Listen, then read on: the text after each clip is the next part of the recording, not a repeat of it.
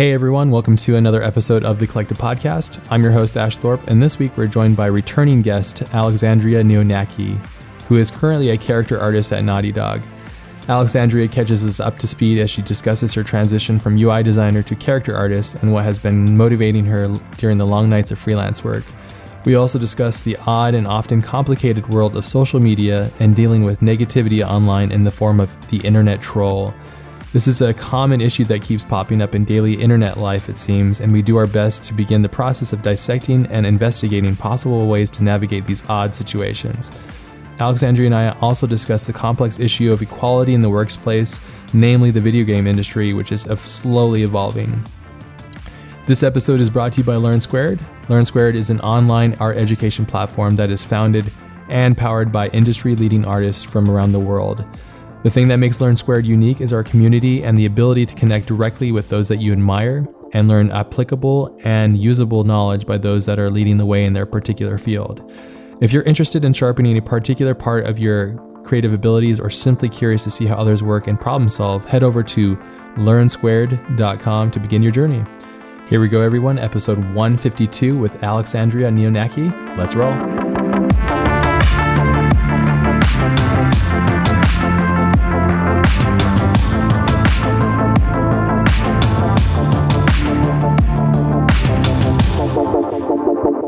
All right, so um, welcome back to this show. It's been thank you. I think it's been time flies by, so I apologize. It might have been like a year and a half since we've last kind of spoken on Skype via podcast. Yeah, it's been it's been a while. I don't know exactly how long either because yeah. time is terrible. But yeah, the it's industry, been a while. It eats our time. Yeah, yeah. yeah it's just gone. It's here and then it's gone. but I mean, there's been that's a significant amount of time. Has there? I mean, what have you been up to? What are you excited about? What's going on with work? You know, is there something that um, that you're really dedicated towards right now, or um, yeah, what's getting what's getting you up in the morning, basically keeping you excited? Uh, so since we last talked, uh, shipped Uncharted Four, hmm. uh, moved on to uh, Last of Us Two. I'm still at Naughty Dog. Okay, probably going to be a lifer there. um, that good, huh? Yeah, it's good. They treat me good. Uh, I got my green card thanks to Naughty Dog. Actually, mm. talked on Maciej's podcast about that one, and awesome. so now I just do freelance as well. Which I don't have. If I didn't have a life before, I definitely do not have one now. Like I come home, I do more work, like children's books and things that don't inter. I can't like do other games or anything like that. So I do children's book work. Oh, okay. um, and it's super rewarding. Uh, it was always a thing that I wanted to get into. Um, it's not for me right now at this point in my experience with it, something that I could make a full time living off of, but mm. it's been really interesting um, doing it part time and seeing, you know, the comparison between working on violent video games and then working on um, lovely little children's stories is very dissonant, but also kind of an awesome change of pace for me. Um, Polar worlds. Yeah. yeah, it's very different.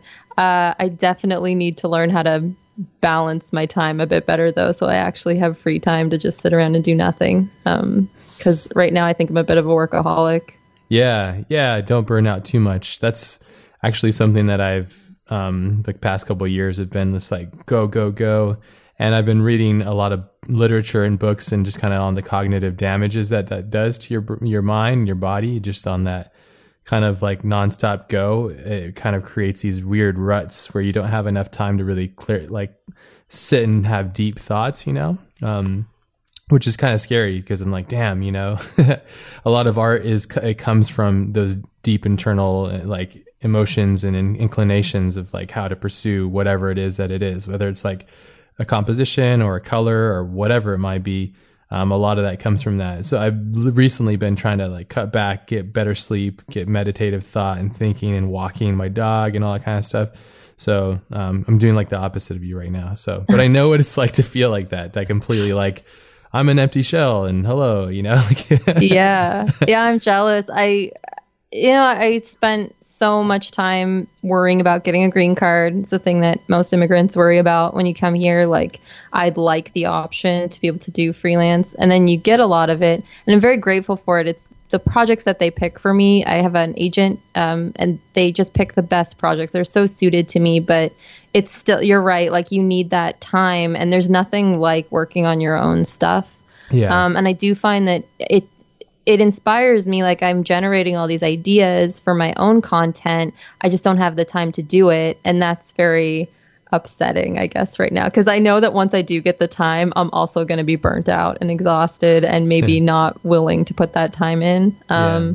so it's this horrible catch 22 where like when you don't have freelance you're like oh i should be doing freelance. And then when you do it's like i just got an idea for a personal project that i want to spend all my time on it's um, a difficult one. That's a really great thing to be to have a challenge for. You know, it's always so funny like when people say, "Oh, I'm bored." And it's like, "Wow, like what a crazy luxury it is to feel bored." Like that's so weird. like how could you possibly be bored in this like era, you know?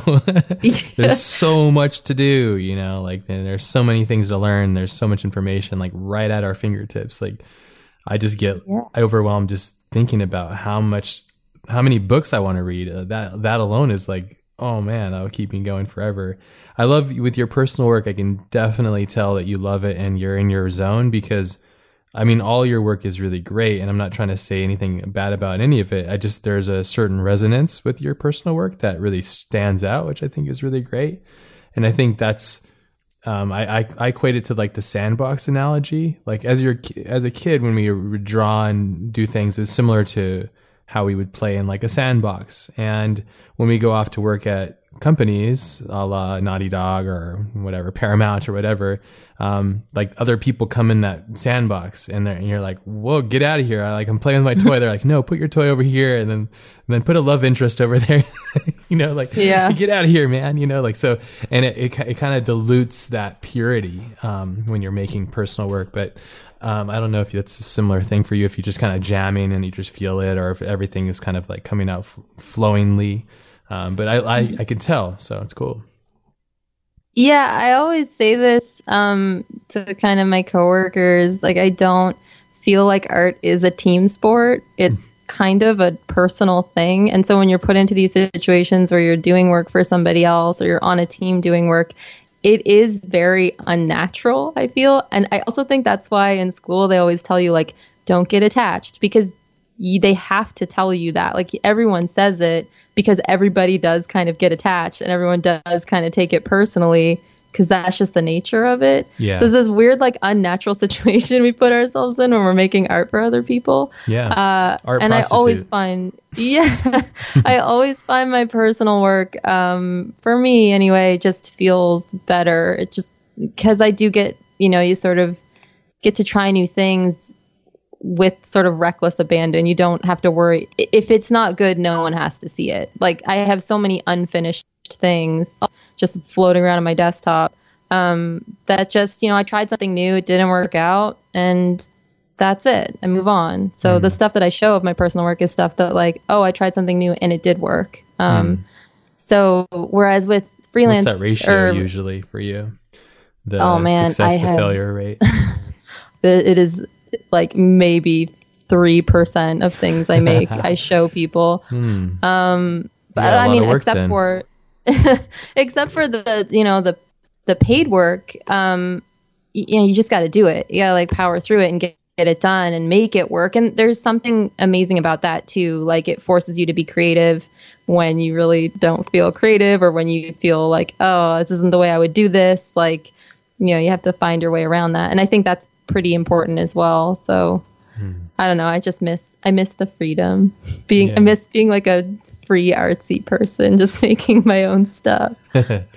yeah, I mean it's um again, yeah, I think that that's where the purity really comes through, you know. It's like your intentions and your thoughts and just everything that makes you you as a child or your your your habits or whatever your flow is, it comes out naturally um, when you're just doing it as you would on your own, you know. So, but I do think there's something interesting with the dynamics of working with a team, and obviously working at a video game company, you're working with a massive team with many different egos and different situations and social and you know bits and pieces.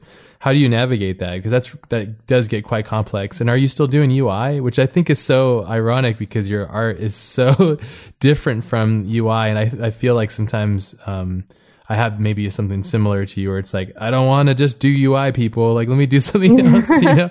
Um, but I mean, uh, blessed, you know, very thankful to have the jobs to do it. But, um, yeah, but. it's actually, um, I wanted to talk to you because I know that you just did, um, a bunch of stuff for, uh, Ghost in the Shell. You mm. did concept work, which looked really cool, by the way. Um, thank you. And I have also sort of switched roles. Um, Naughty Dog's really good to me. And, I kind of, after Uncharted, was a little burnt out on UI. Um, and I still love it, but I needed to take kind of like a step back from it where yeah. I could sort of still kind of be a part of it, but not be the only person. Um, so they were like, yeah, sure. They hired in uh, this awesome artist, Janice Chu. So she's kind of um, taking over UI, and I'm now in character design. So huh. um, I'm like moving in that direction. It's All sort right. of a migrating. Like a, yeah. The Great and, Migration. Yeah. Yeah. uh, and yeah. they were all like, you know, the the powers that be at Naughty Dog were super cool about it. Like wanted me to, you know, do the thing I wanted to do. And I've been doing that stuff for a while. Mm. Um, you know, they I sort of had that opportunity to prove myself by like doing a few pieces here and there uh, when Neil would ask me to do some things. And so it was definitely like a full project that it took for me to get to this point. It wasn't awesome. just like, hey, I want to do this. And they were like, sure. Um, yeah. Uh, but yeah, it feels really cool. And I still do have, um, it, it actually kind of made me care a little bit more about the UI in a strange way because um, I'm again I'm not the only person. When you're the only person doing it, you have to think about things like, well, how long is it going to take me to like get these assets set up and implement this? And like yeah. you know all all of the other steps involved that can make it a little difficult to be objective i guess. Like um now i can look at it and be like oh i don't think that's a good solution. And it's not kind of tarnished by how long is this going to take me to like set this up and, and like get this going and yeah. who I have to tell like what's the pipeline going to be like but like I don't have to think about that stuff That's so much nice. anymore yeah um and so yeah like it can be like oh let's talk about like what's actually a good design solution for this um so yeah, Good it's my role is awesome. changing. It's become this weird nebulous thing. Most people now know like, okay, yeah, that's she does character stuff now, but it's mm. still kind of like this in transition thing. That's great though. I mean, good on you. It, it, it's it's unfamiliar territory, and you gotta.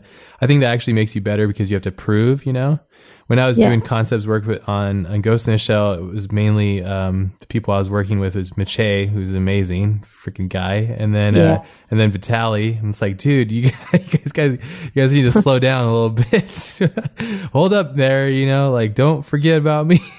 Yeah. But we had we had a lot of fun. And it was great times, and and it was um, you know, like you know, a lot of times with this stuff is like I always say like iron sharpens iron. You know, so if you're around really talented people um, that's the thing I think which is really good about being in those environments is it sharpens you. If you're up for the challenge, it'll sharpen you beyond what you could do by yourself. You know, like yeah. I often think to myself, like I probably wouldn't be a very good artist if I wasn't around and if I did, it didn't, it wasn't so influenced by so many artists around me. You know, like all these greats from the from the era of my childhood, and Otomo and all these guys. You know, like damn, you know, I can't, I can't imagine it's like when I read those books or I see those things, and I imagine you probably the same way. Is like it it just resonates with you beyond. You're like, wow, this is so. I, I don't know how they did this. how how dare yeah. they? You know, it, I, to yeah. me that's the best. You know, it's like it's just the best. Yeah, Naughty Dog has a really good group of um, concept people. Like in the character team, um, Ashley Swidowski is my lead, and she's been like so helpful and like trying to build up my confidence. I have a very different style than everybody else. And at first I thought that was going to be a bit of a problem, but um, the way our pipeline works and how games have kind of shifted, it's sort of more about storytelling now and less about like, at least with character, mm. um, it's more about the story, less about like, um, like making something look photo real. Yeah. Um, still, it's different in environment. Like we're kind of completely different uh, departments, but so, you know, I have these people around me who were really good artists who all themselves have their own styles and who were all like really willing to kind of like kind of boost me up a little bit. And I don't think I could have done this at all without having that group of artists, including the environment team too, like John and Aton and and Nick and like those guys were super cool. Maciej too, he was there for a brief period of time in the beginning of yeah. me switching over. Um, awesome. So yeah, it's like being around those people and those really talented artists. It just sort of you're around them every day, and it kind of promotes growth. Like you're like, oh, I, you know, I I can't sit here and you know not want to get better when I'm around like people like Hyung sits next to me, and I'm like, damn, that guy's like a classic painter just sitting here busting out amazing paintings every day. that's awesome. And I love that. To me, that's the greatest too. And good on you for making that migration because it, it is totally, it, it is a different thing. UI and character design or whatever concept work. It's, they're, they're very similar, I think, but they're very, very different. And, and you have to yes. be ready for it and you have to be very open minded in, a, in your approach and everything has to be like just on point. But that's awesome. Well, it's really cool to hear. Like, it's good to see like, progression and growth and stuff and are you happy where you're at now is like this is this keeping you content yeah actually i feel um re- like really really happy with uh, how this has gone and i feel like you know, Ashley is my lead and she's such a good lead. Like she's just really good at that. And before this, it was just kind of me trying to like, ah, what am I doing? UI, ah, and I have to like go talk to all these like departments, which is its own. That's to me was the biggest challenge of doing UI is like trying to manage people and like expectations and things like that. Um, and so having that buffer now where I can just kind of like learn and create things has been really, really freeing and like mm. a great feeling. Like, oh, I can actually just sort of sit here and focus um, and like figure out what I'm trying to do here without sort of having to be pulled in multiple directions. Mm. Um, trying to get the UI together. that deep meditative thought. Yeah, which is very important. Yeah, yeah, yeah. You can have those like like those flow moments where like I could sit there and paint.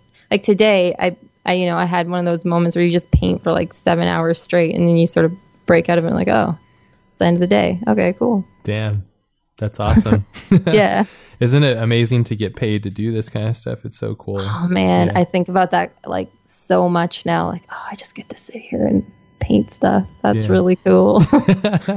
yeah, it's great. And it's also really important to remember those things too. Cause sometimes, I don't know if you uh, are like me where it's just like I get kind of caught up like oh man I don't want to do that. Like how come I have to do that? Or I just caught get caught up in my own emotions and my ego and all that stuff. And then um, I don't see like you know how I should. Is just like wow I'm really privileged and blessed to be here. I guess it's a good mix of both of those things because if I if I was just always like just so considerate of the fact that I'm so lucky I would never want to be better or grow necessarily like just progress in a heart in a faster way. But I don't know. Are you, do you find that yourself too? Do you find that you just you get you're very um you just sit back and just think about the enjoyment of it or do you constantly go it could be better oh yeah. I mean always. It's like we joke about it right? Like everybody does. We're super super lucky to be in the situation we're in but we're in but everybody always finds you know something to complain about. Like sure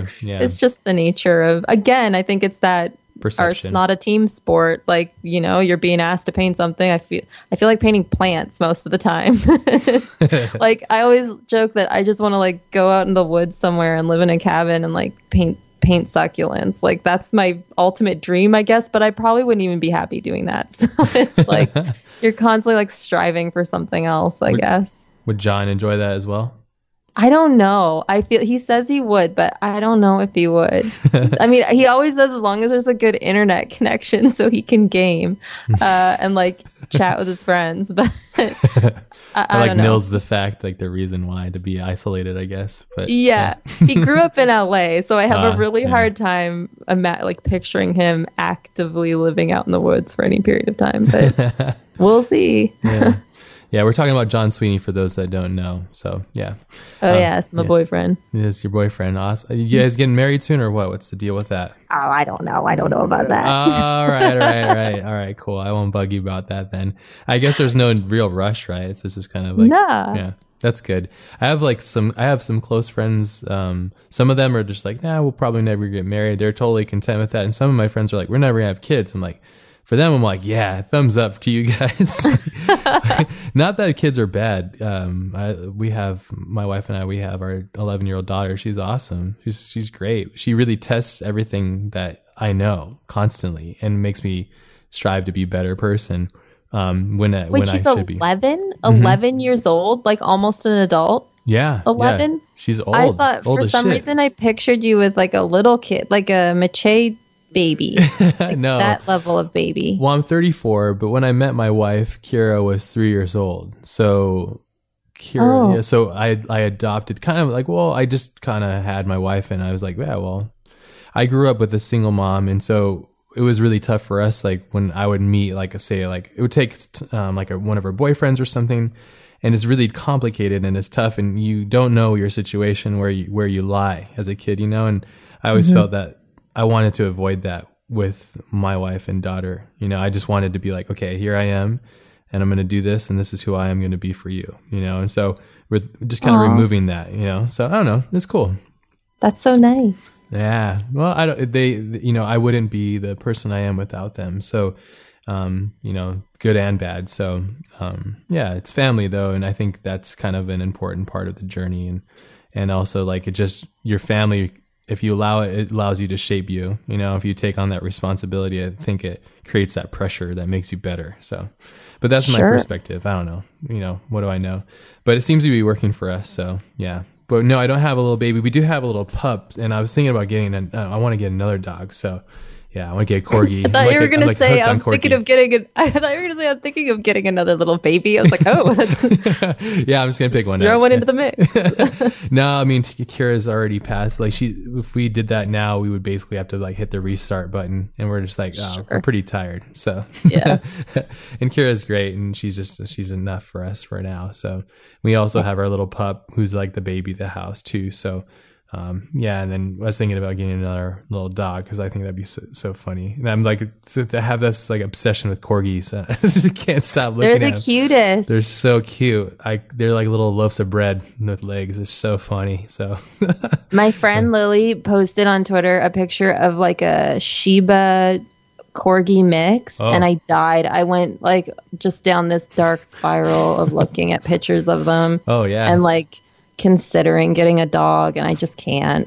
It's, yeah, it's not possible right now, but oh man, it's like the cute it's just shouldn't exist. It's Yeah. really really cute.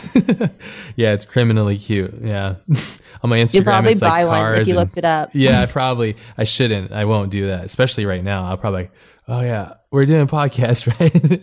yeah.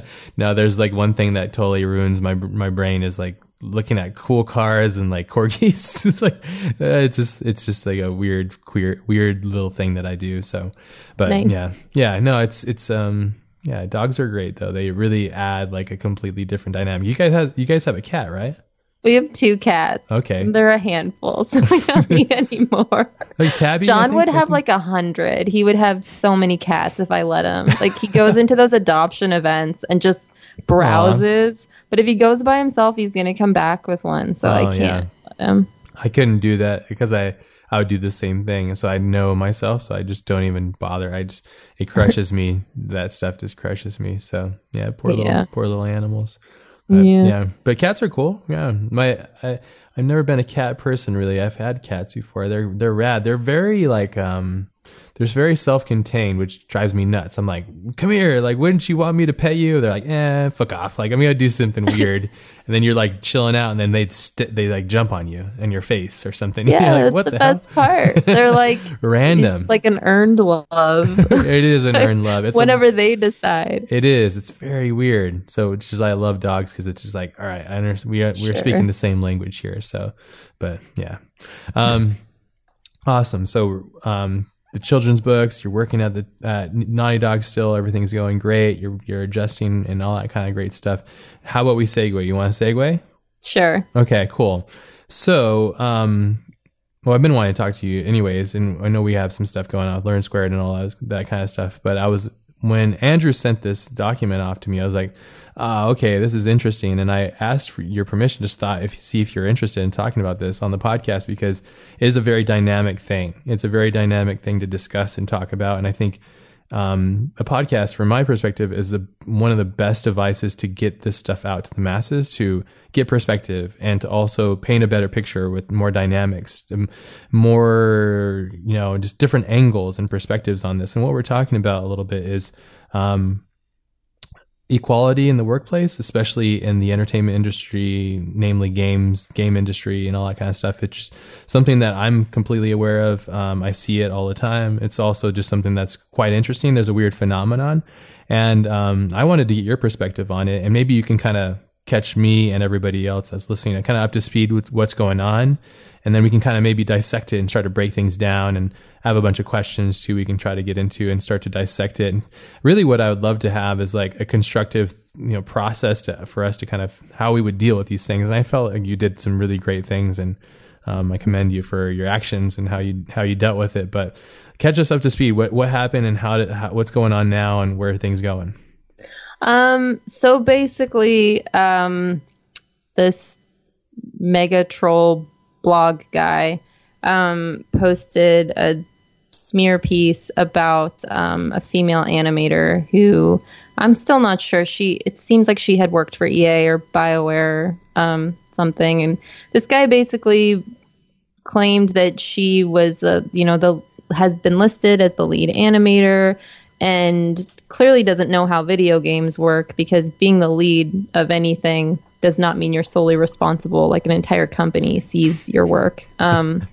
yeah. So just just from the very beginning has no concept of how um, video games work. But um, also, it's, it's, just kind of was very clear to me that he was just trying to attack her because she was a cosplayer and a woman, and just mm. made some statement about how he knew why she got hired, and insinuating that it had something to do with like a sexual thing, sexual favors, or mm. and that that one really just gets me every single time I see it. Um, yeah, usually it re- this stuff removes sort of, the hard work and all like the the effort. Yeah, yeah which is and bullshit. I can't even like begin to count how many people attribute any woman that you meet in games or entertainment success to something sexual, hmm. either how they look or that they perform some sort of favor. And it seems so trivial. Like it seems like, oh, just brush it off. But when it happens like over and over and over again, it just gets to you. Like it just gets under your skin.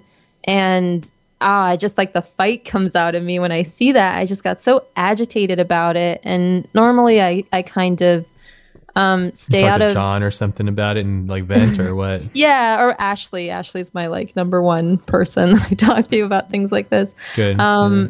Just because you don't really want to make a target of yourself on the internet. Um, it's happened to too many people. Mm. Um, so anyway, I just went off. I was like, I hate this, and I tweeted a bunch of tweets, and I guess um, poked some angry. I guess Gamergate's still a thing. What's Gamergate? I'm totally unaware of this like, stuff. So oh, it's, it's terrible. It's, this poor woman got attacked um, for the stupidest reasons. Again, it was online like attack. Yeah, yeah, Troll and attack, like then. Vic- viciously, like people doxed her and the, she had to leave her home and all this stuff. She was an indie developer and um, hmm yeah, all because oh, it was just this convoluted story. An ex jilted lover or something posted something online, and it was a mess. Uh, anyway, it like opened up this floodgate of horrible, horrible people coming out of the woodwork and um, just attacking any women or like people who were defending women in games at the time. Mm. And this was like years ago that this happened, uh, the initial thing, but it's kind of just continued on, I guess. And most of us, like at the time, were like, "Oh, this sucks," and then I guess the weird assumption that it had gone away. Um, yeah, and because it just know? wasn't visible. Yeah. yeah. like it just like I just wasn't seeing much about it anymore, and um, yeah, I guess people started they just started tweeting at me like tagging Gamergate again. I was like, "Oh, that's a thing still. That's interesting." Hmm. Um, but it's not just that. It, like that's just become like kind of a buzzword. It's it's more just like there's a lot of misogyny around this stuff. Sure. Um, and uh, yeah, I just started getting these stupid tweets from angry people. Um, and I, I don't know. I was just at work reading them and I was getting mad. And like, you don't, like, what do you do in those moments? Like, yeah, you, feel usually I just don't, don't respond like, to them. yeah, like, I, like okay. Usually, I just don't. I just like, oh, just let it roll off my back. I yeah. responded to one guy once a while ago, and it, mm. it kind of taught me a lesson. Like, don't don't respond to these people. Yeah, you can't. Yeah, don't. That engage. gives you the power. Yeah, that gives them the power. You know, it's like, yeah, yeah. Now I got you where I want you. And the trolls love that.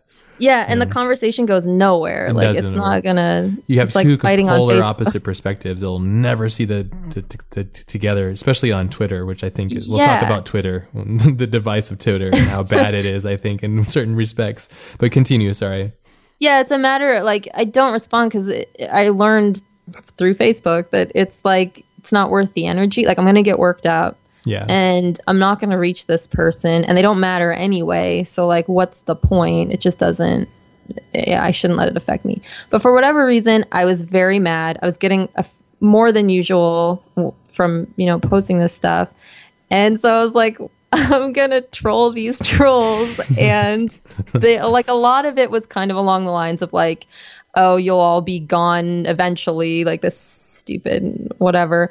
Uh, oh, so I was like, I'm just going to donate money to a charity for girls. So cool. Girls Make Games is um, this awesome charity that I had heard about a few years ago um, because somebody who worked for it reached out to me asking some questions um, and it was like it was kind of always on my radar like oh what a great thing like i really want to get involved in that and so i was like I'm just going to donate to this charity on behalf of these assholes, thinking that I was kind of just trolling them back. Like, yeah. I don't really know what my expectation was on that. Sure. Um, and then it just be- it became like a thing. Like, a lot of my coworkers, including my creative director and the co-president, now sole president of Naughty Dog, Evan Wells, um, they donated as well. Like, they matched my donations, and it just started this.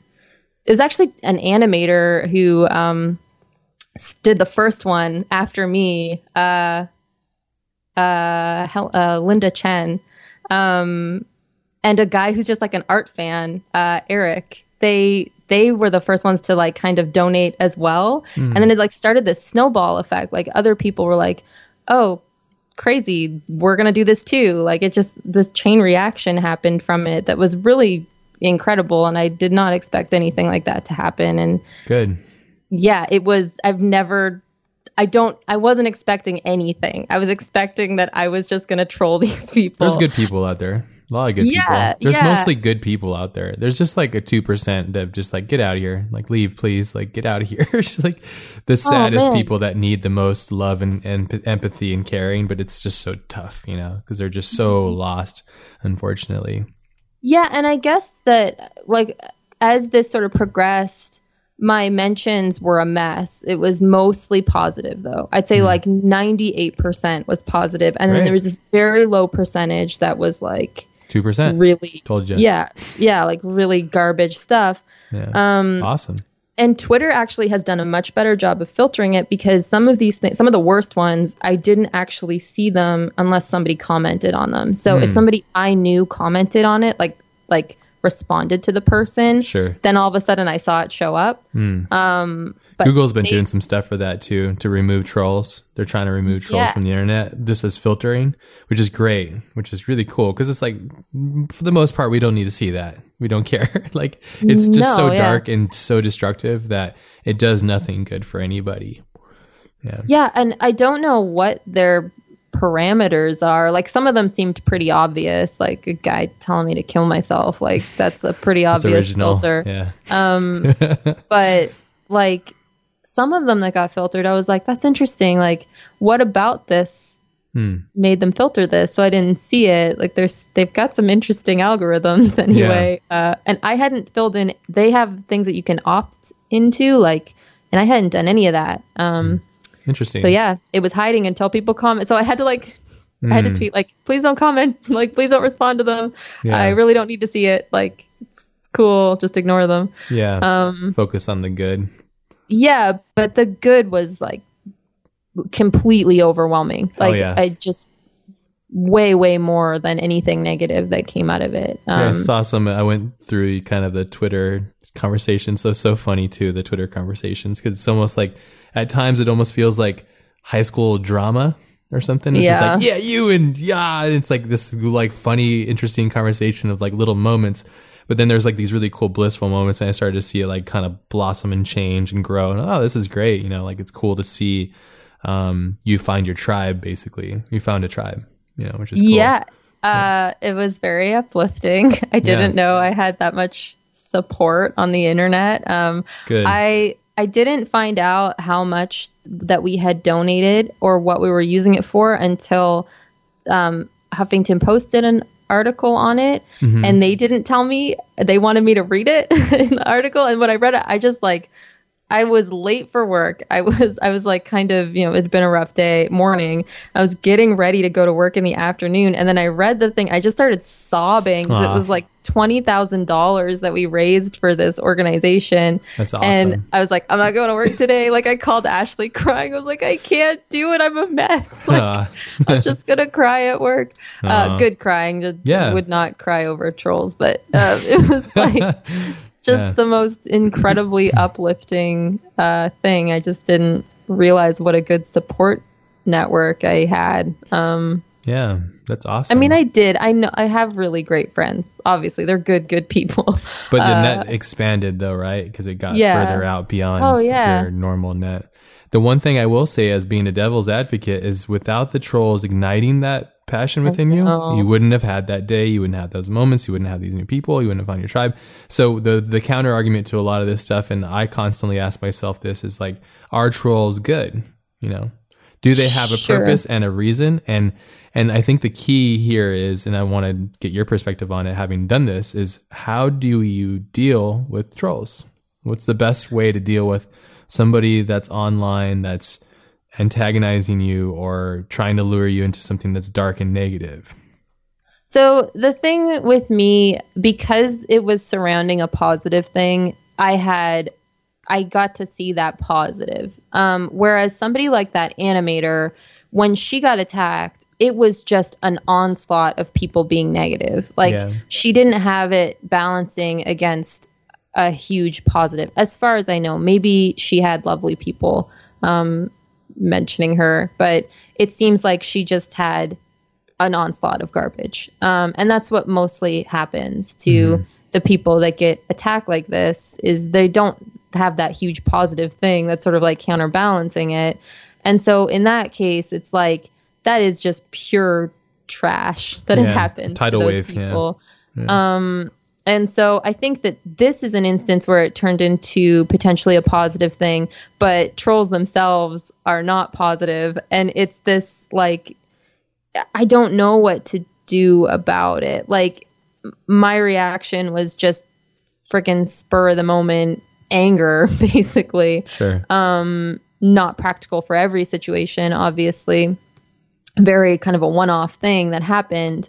Um, like most of the time, people just ignore them. But I really like there were even though all that positive was happening, I was still seeing some of those messages, and it does do something to you. Like Yeah. I'm a pretty strong person, but I was like, dang, it sucks that people like hate me right now. Like hmm you know, nobody likes that. No one likes No, to see we want to be loved and, and understood Yeah. and, and heard. Yeah, of course. I mean, yeah, that's why we're on social media in the first Yes, place. Like exactly. you're there for positive affirmation. You're Mm-hmm. so when you get that sort of thing, it's like, oh shit, this sucks. Like, Mm-hmm. Um, and also I just felt really sad for them. I know I shouldn't, No, you should I actually. That's did. good. Like They're I the ones felt, that need the most empathy than anybody. You know. yeah but they're just very it's very i was kind of watching one of them like having conversations with people um and it was like god what a Just dark emotionally person. unintentional. Like, yeah, they're just emotionally um, uh, immature. And unfortunately, it's very sad. Though, you know. yeah yeah It's the Um, equivalent of driving in your car, and I get this all the time. Um, driving in the car, and then whatever happens, you know, driving, then um, people just act like uh, knuckleheads in their cars. I'm like, just get out of your car, then. Like, let's settle this. You know, like, what's the problem here? You know, so, but they'll it's they have a completely altered state, and we all have those altered states in our cars. I think the thing with with with um well i don't know everybody but i for the most part everybody i've driven with has some sort of like hey fucker you know they, they'll they'll spout something negative or get out of my way or whatever But mm-hmm. I think that the the dam the, the the weird thing that happens with social media, namely like Twitter or Facebook or anything, so like they're documenting these things and they're saying them and they're resonating differently. It's said that um, physical harm eventually we overcome physical harm as long as it's not detrimental to like overall health and stasis of life. But mental harm is much more damaging. It damages us way harder because we're very social creatures our mind and the way we interact and socialize is a very uh, it's a very powerful part of our existence. And when we're dealing with uh, the onslaught wave of negativity, it could be crushing if you don't have like that support to back you up, or you don't have that like ability and will to to turn things around. It could be very detrimental and really um, very bad. Yeah. Sure. Yeah. I th- and I think that a big part, like you said, the car analogy in your car, there's this level of there's a barrier. Like you're in your car, they're in their car. Yeah. You feel like kind of empowered to scream at people, and it's the same thing here. Like they're hiding, behind, they're anonymous. Like, um, and that's why Twitter has these options now to if somebody hasn't verified their phone number, you block them. If they haven't verified their name or something like that, you can block them. Um, and so that's like they get empowered by the fact that no one knows who they are and they can kind of just the scary thing that you know that the way that I see it is like in some ways it's their true self that comes out like they get to just you know be whoever they want to be and like you know yell at women on the internet and tell them that they don't deserve to be in games and things like that yeah. and that's the more trouble like to me the more troubling from, thing yeah. yeah. it's that pervasive thought that is like definitely being still hurt by women or socially awkward because they don't have like that love in their life or what could that be you know? I wonder why. That, yeah i mean deep hatred because that's like deep stuff you know like very dark so. I think it's pretty systemic. It's like things that have you know the, this idea of entitlement like being entitled to mm, yeah.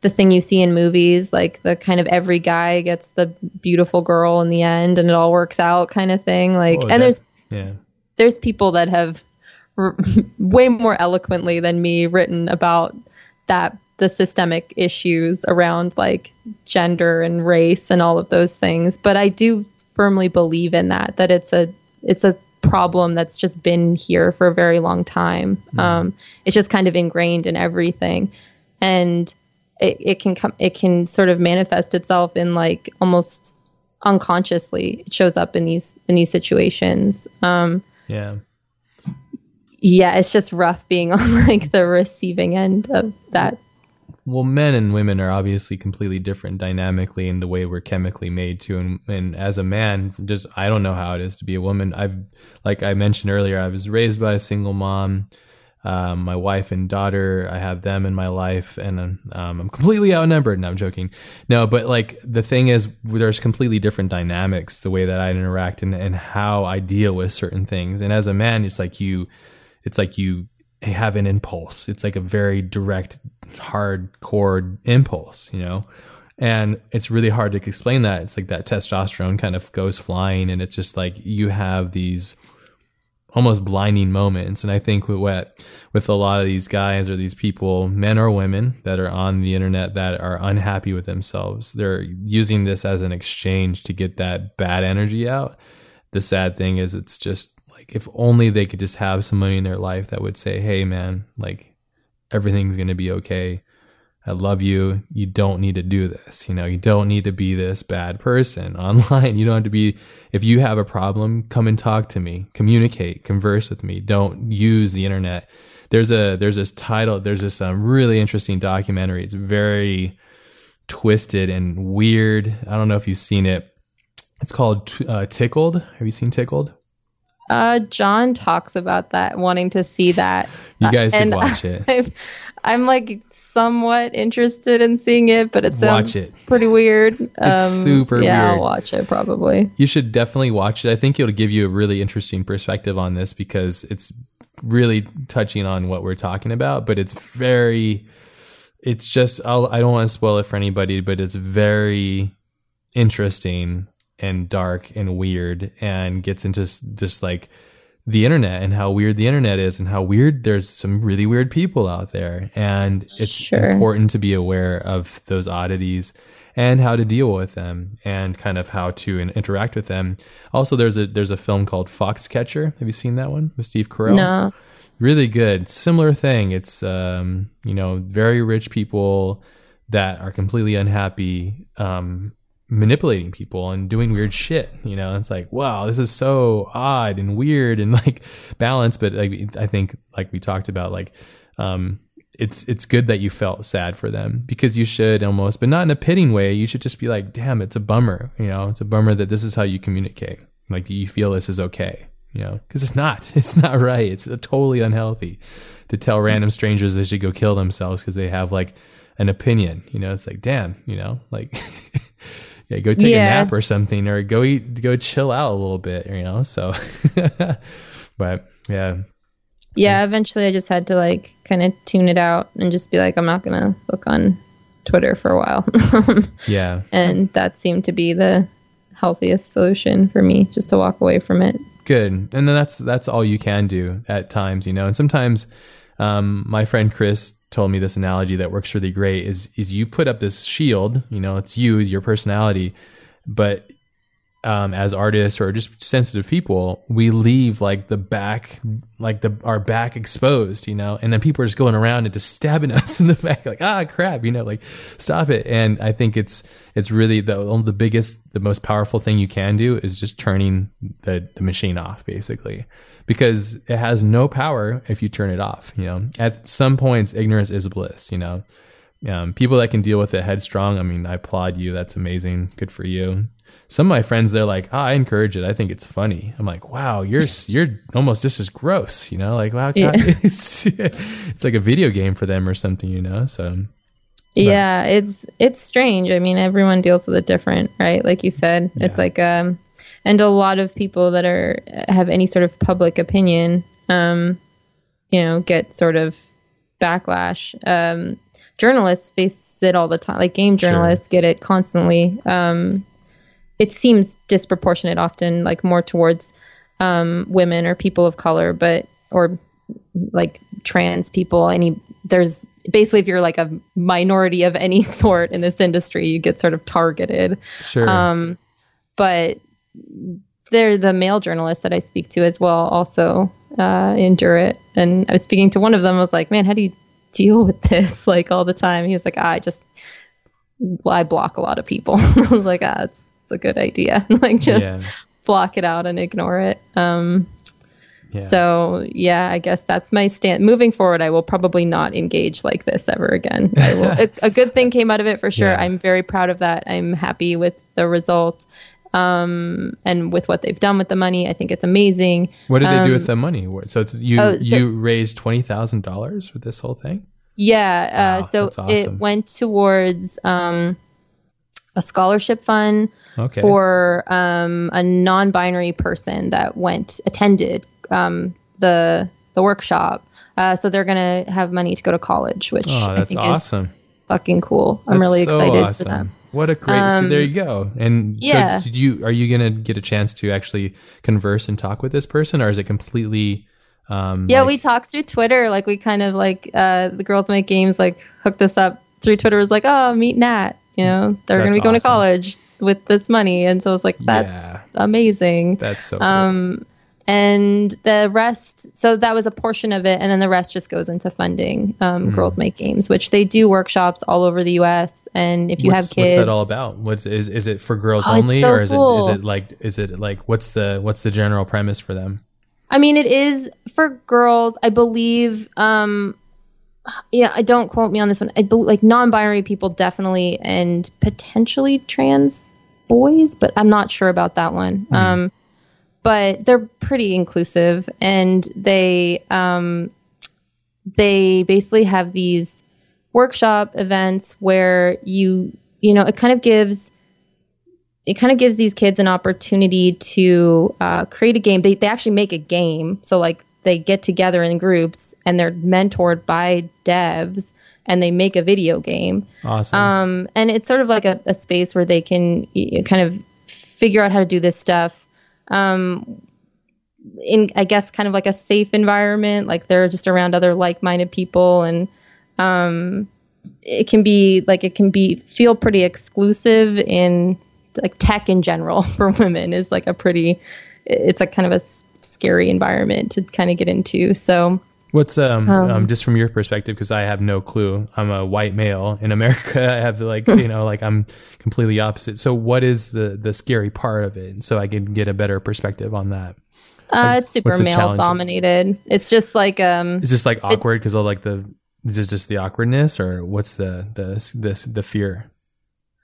Um, I'm not sure. I don't.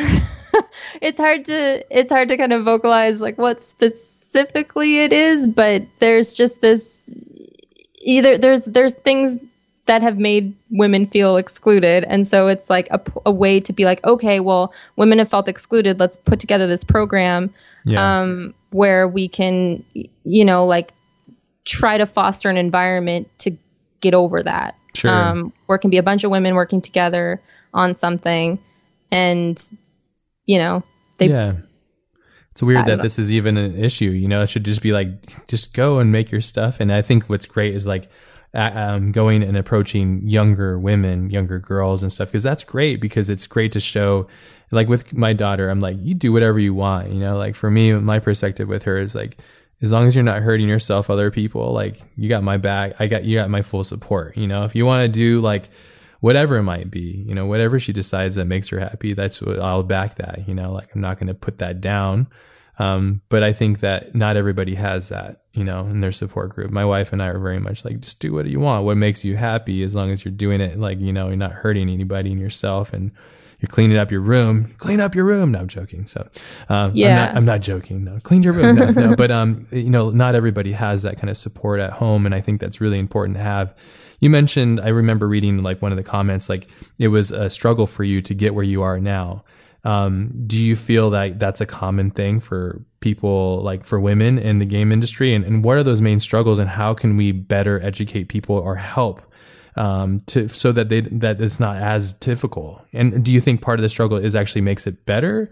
Um, these are I have a lot of random questions all on that one, so sorry I'm like barraging you with all those things, but yeah, what are your um, thoughts on those? It's just that there's not very many. When I started in games 10 years ago, there w- weren't very many women. There was like four in the company that I worked in. And so there's just like a different, they, you're just treated differently right out of the be- right out of the gate. Um, and some people see it as a positive. I do not. Um, it's kind of everything you do is marred by um, oh well it's because you're a girl. Or like there's just like this just underlying everything you do they act like they got to talk to you differently or they have to tiptoe around you or, or like oh we can't tell her jokes anymore. It's like ah your jokes are never funny in the first place but whatever.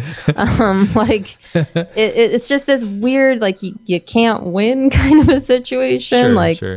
uh and you get a bunch of guys around, they're gonna there's a completely different dynamic, you know, like just like butts yeah. and farts and boobs and all kinds of funny weird stuff, and that's because we're dumb and we think things are stupid or funny, you know, like it's just like the weird social thing. So I get that, that makes sense, but it's like at the same time, that's got to be really awkward and, and, and difficult to deal with, you know, because it's like don't yeah, and it's not different. even that girls don't think you know butts and farts are funny. It's more of when course. like.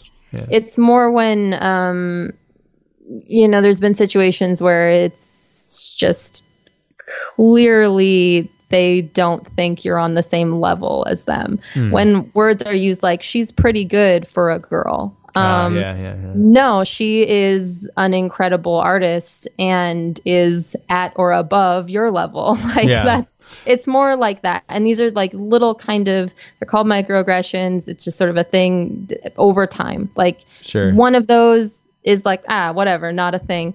But when you hear them constantly throughout your entire career and people are just like sniping at you basically constantly, it gets under your skin. Again, it's like that thing I mentioned in the beginning of this, like the that one thing about how she got to where she was because of sexual favors. Sure. Um, had a guy tell me that I have only made it this far in games because of my tits, um, and I'm not actually good at what I do. So like you know, you get a.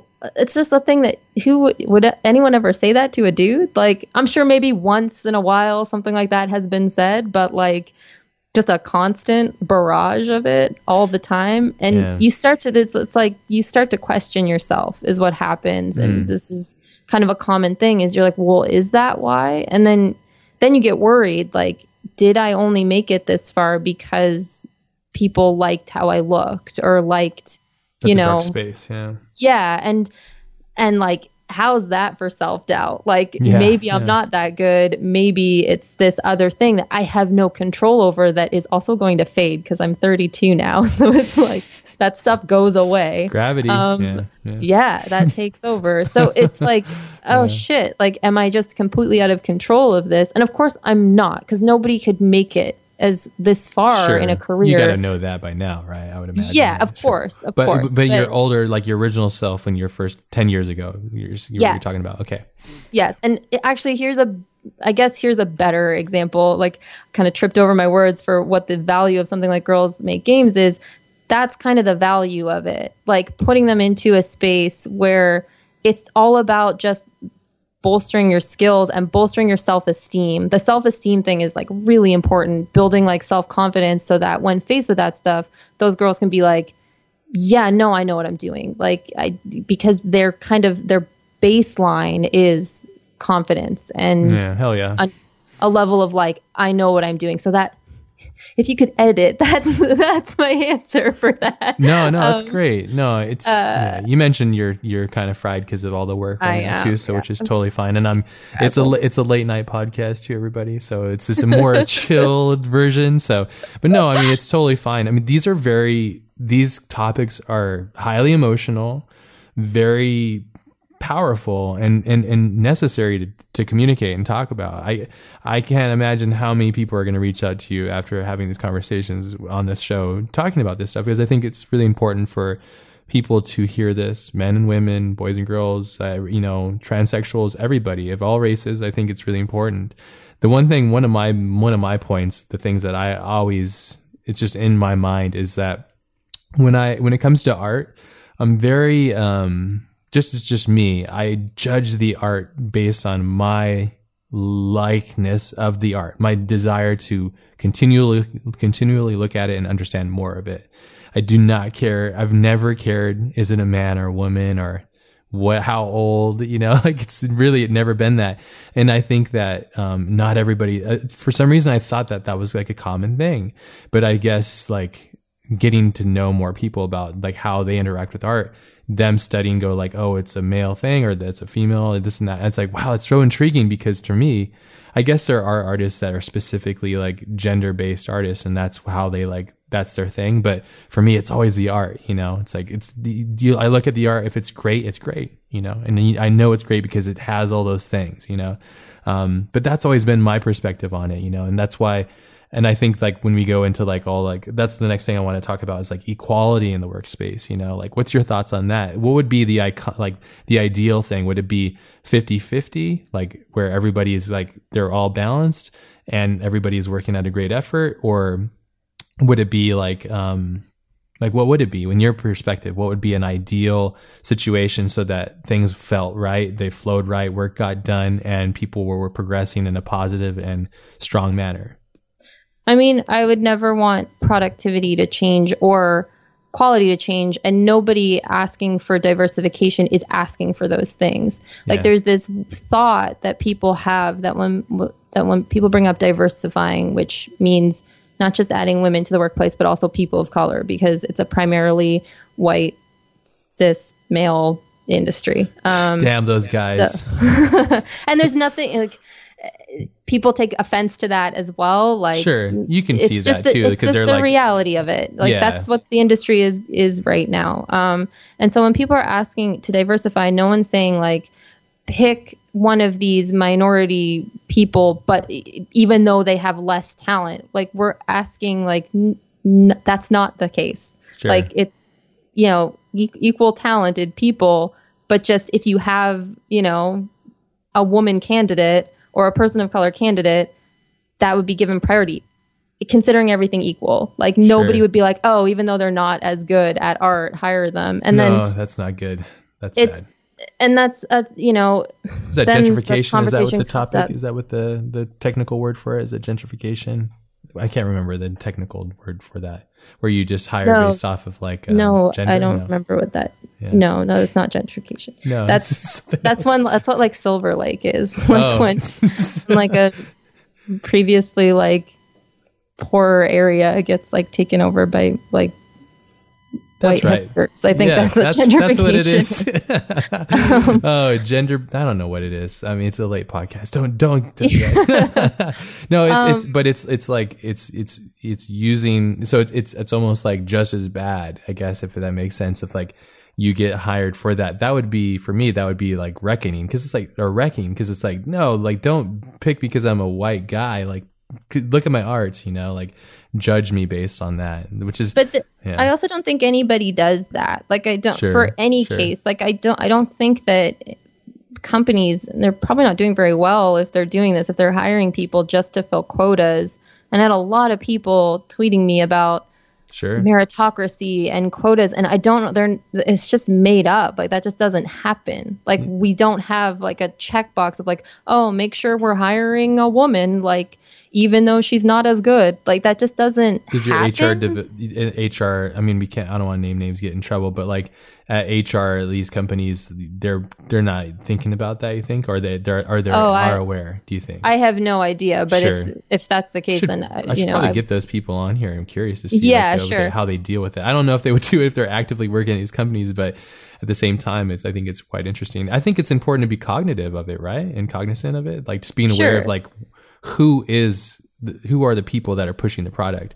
The one thing I would say though is I think the reason why it's so male saturated is the output of games is is very ma- they're very masculine games from my perspective. I don't really play games to be completely honest. The games that I do play are like Gran Turismo and like their race car games because I just like love cars and I'm such a goober for them. But um, like all these other games are like you know very violent or like uh, like I call them punching and kicking games, you know, like um, or they have like but what some- about that's like inherently masculine? I guess because I I just don't see those as like the, I guess again that's sort of a systemic thing Sure, is like true. what is masculine and what is feminine and what is in between. There's like a huge spectrum um, of like where people fall in true. feeling Very very, femmy or feeling very masculine. Like I don't. I mean, I've played video games my whole life. Um, I've you know, and I enjoy the type of content that I work on, like Last of Us and uh, Uncharted.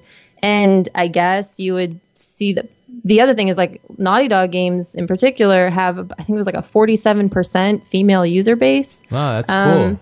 and women make up a huge part of the market and that's only talking about women too that's not talking about like men of color for instance are Sure, still sure. mostly left out of this industry and you know that's when people talk about diversifying it's like when you when you diversify your company then you're just adding new perspectives like so True. it just it Yeah. just makes it easier to come up with kind of compelling content like um and just it's just sort of weird that you know white men are only a small portion of the country we live in um, but they make up such a huge percentage of um, these industries.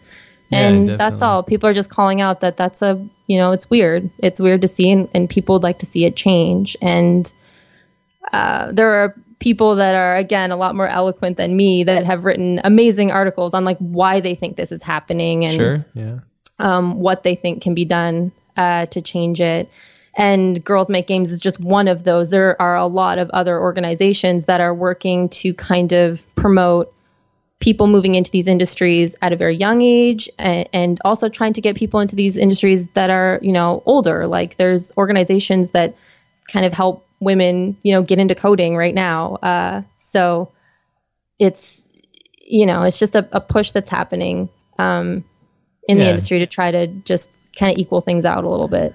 I guess awareness is the key, you know, and being aware of it and stuff. And then also, I think um, just people being aware and being um, empathetical towards all the different spectrums, I think is really important. Being having the empathy to understand what it must be to be anybody at any any discipline or any kind of angle, basically, I think is really key. And just understanding um, how to communicate, I think that's that's what I think.